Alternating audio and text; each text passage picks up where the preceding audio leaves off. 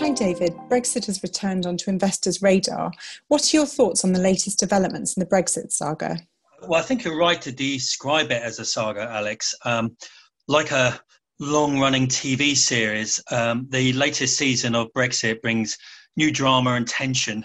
And like all good drama, there's twists and turns in the plot, unclear motivations of key, key characters, complexity, and new set piece uh, showdowns you can probably tell I've been watching too much uh, uh, online TV um, of late. In any case, the, the latest dramatic twist in the uh, Brexit saga is the UK government's draft internal market bill that would uh, breach the Ireland and Northern Ireland Protocol in the withdrawal agreement. And as the UK minister readily admitted in the House of Commons, this would be a break of international law.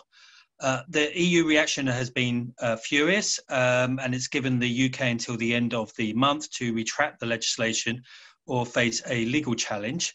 Uh, former British prime ministers have been lining up to condemn the breaking of a legal international uh, commitment. We also had a sort of walk on par by uh, Nancy Pelosi, who warned that if the UK undermines the Good Friday Agreement that secured peace in Ireland, um, and, and if it if it undermines that by breaking the withdrawal agreement, there is absolutely no chance of a US UK trade agreement passing the Congress.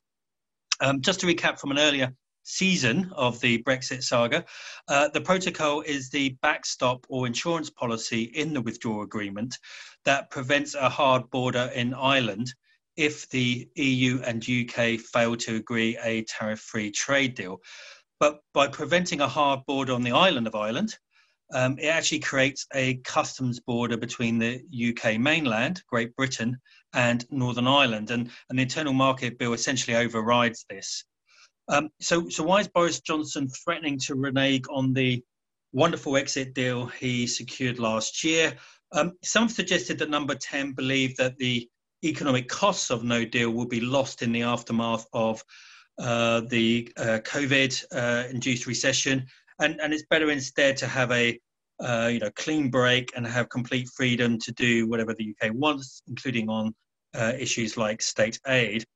Um, others that the Prime Minister was outraged at a perceived threat that the UK would not be granted third country status by the EU for food imports, uh, including into Northern Ireland from Great Britain.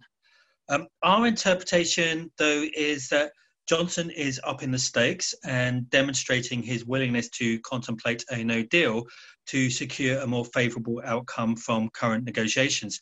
Essentially, a sort of Trumpian strategy of creating a crisis, then compromising to resolve it, and of course, then claiming a great win. Um, the, the, Internal Market Bill comfortably passed its second reading in the House of uh, Commons. Only a few Conservative MPs rebelled.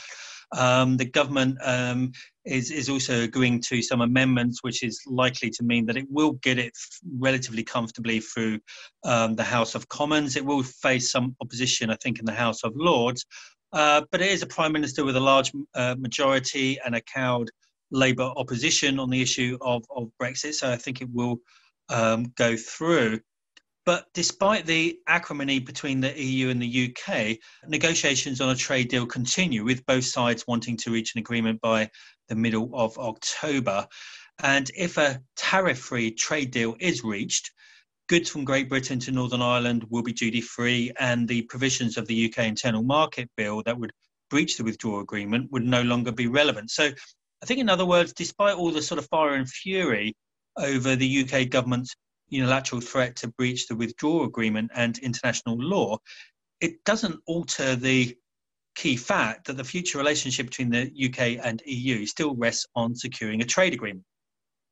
Um, investors can participate in the Brexit saga by playing the um, sterling game, but you know participants face a you know, binary outcome. It's a sort of no deal or deal between the EU and UK on trade, with you know more or less even odds being priced um, in in sterling at the moment, and I and I think a broadly similar upside and downside in the value um, of sterling depending on the um, outcome.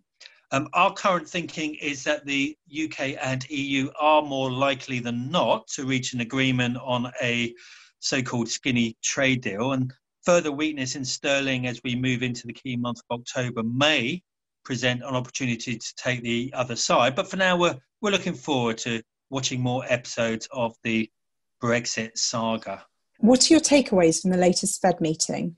Yeah, well, I mean, the Fed did make some significant changes to its um, statement, which was, you know, altered to reflect the shift to an average inflation target regime that was announced by um, Fed Chair Jay Powell at uh, Jackson Hole, which we've talked about um, before, Alex. And, and what that statement says is that the Fed will aim to in- achieve inflation moderately above 2% for um, some time. So I, I, don't think that came as a surprise. It kind of confirms the sort of pro inflation, highly dovish bias of the uh, Fed. Its latest interest rate projections, the uh, so called DOTS, um, suggest that a large majority of members of the Fed do not envisage an increase in rates until after 2023.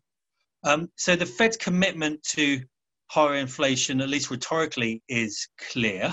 Um, the question is whether they can actually get inflation to 2% and higher. Even the Fed's own inflation projections show inflation remaining below or only reaching 2% um, in 2023. And, and the bond market is, is, is skeptical, especially in the absence of more policy action. And there weren't any hints of additional policy action coming from um, the F- Fed. And, and I think in that sense, the Fed meeting not only didn't really offer any new information, um, but I think you know some of the market reactions, you know, is consistent with some weakening of of of the sort of perceived credibility of the Fed's commitment to getting inflation higher. Um, if the Fed's own phone, own forecasts show that inflation won't get above two percent over the next few years, then why aren't they taking action to make it make it happen? Um, that said, I do think the market is too focused on the latest announcements from central banks, including the Fed. Um, central banks have, of course, and continue to play a crucial role in the policy response to the pandemic and in supporting the economy and markets. But we, we know that central banks are providing that support, and, and each additional policy move, I do think, is becoming ever more marginal in terms of its impact in, in my view, the, the drivers of further big moves in markets is going to be progress on a vaccine and fiscal policy. Um, central banks have effectively said that they're going to backstop government borrowing. They're going to keep on buying government bonds.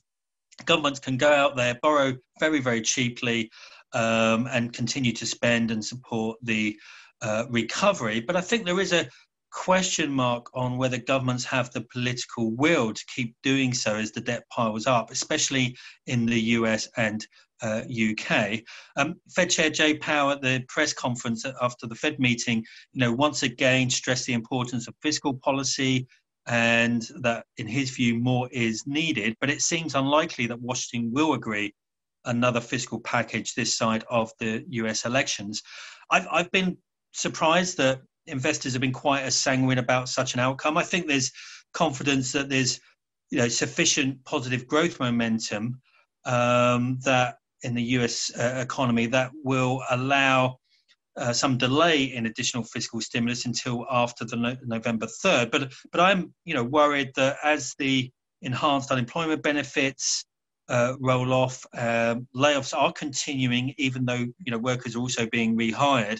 That we will see some potential loss of uh, growth momentum in the fourth quarter, um, uh, especially if you know political deadlock continues beyond uh, the November and third uh, election. So um, I think you know keep an eye on the outlook for fiscal policy. Um, particularly in, in, in, the US, as well as developments on uh, the vaccine. Thanks, David, and speak with you soon. Thanks, Alex. This podcast is issued in the United Kingdom by Blue Bay Asset Management LLP, which is authorised and regulated by the UK Financial Conduct Authority, registered with the US Securities and Exchange Commission, and the US Commodity Futures Trading Commission and is a member of the National Futures Association. This podcast may also be issued in the United States by Blue Bay Asset Management LLC, which is registered with the SEC and the NFA. Past performance is not indicative of future results. Unless otherwise stated, all data has been sourced by Blue Bay. To the best of Blue Bay's knowledge and belief, this podcast is true and accurate at the date hereof. Blue Bay makes no express or implied warranties or representations with respect to the information contained in this podcast and hereby expressly disclaim all warranties of accuracy, completeness, or fitness for a particular purpose. This podcast is intended for professional clients and eligible counterparties as defined by the FCA only and should not be relied upon by any other category of customer. Except where agreed explicitly in writing, Blue Bay does not provide investment or other advice,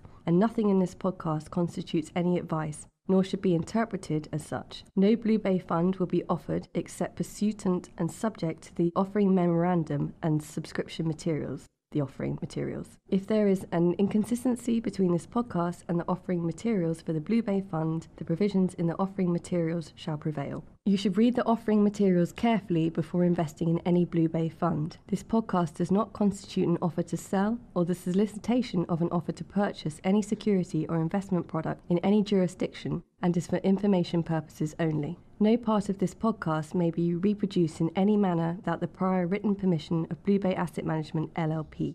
Copyright 2020 Blue Bay. The investment manager, advisor, and global distributor of the Blue Bay Funds is a wholly owned subsidiary of Royal Bank of Canada, and the Blue Bay Funds may be considered to be related and or connected issuers to Royal Bank of Canada and its other affiliates. Registered trademark of Royal Bank of Canada. RBC Global Asset Management is a trademark of Royal Bank of Canada. Blue Bay Asset Management LLP, registered office 77 Grosvenor Street, London, W1K3JR, partnership registered in England and Wales, number OC370085. The term partner refers to a member of the LLP or a Blue Bay employee with equivalent standing. Details of membership of the Blue Bay Group and further important terms which this message is subject to can be obtained at www.bluebay.com.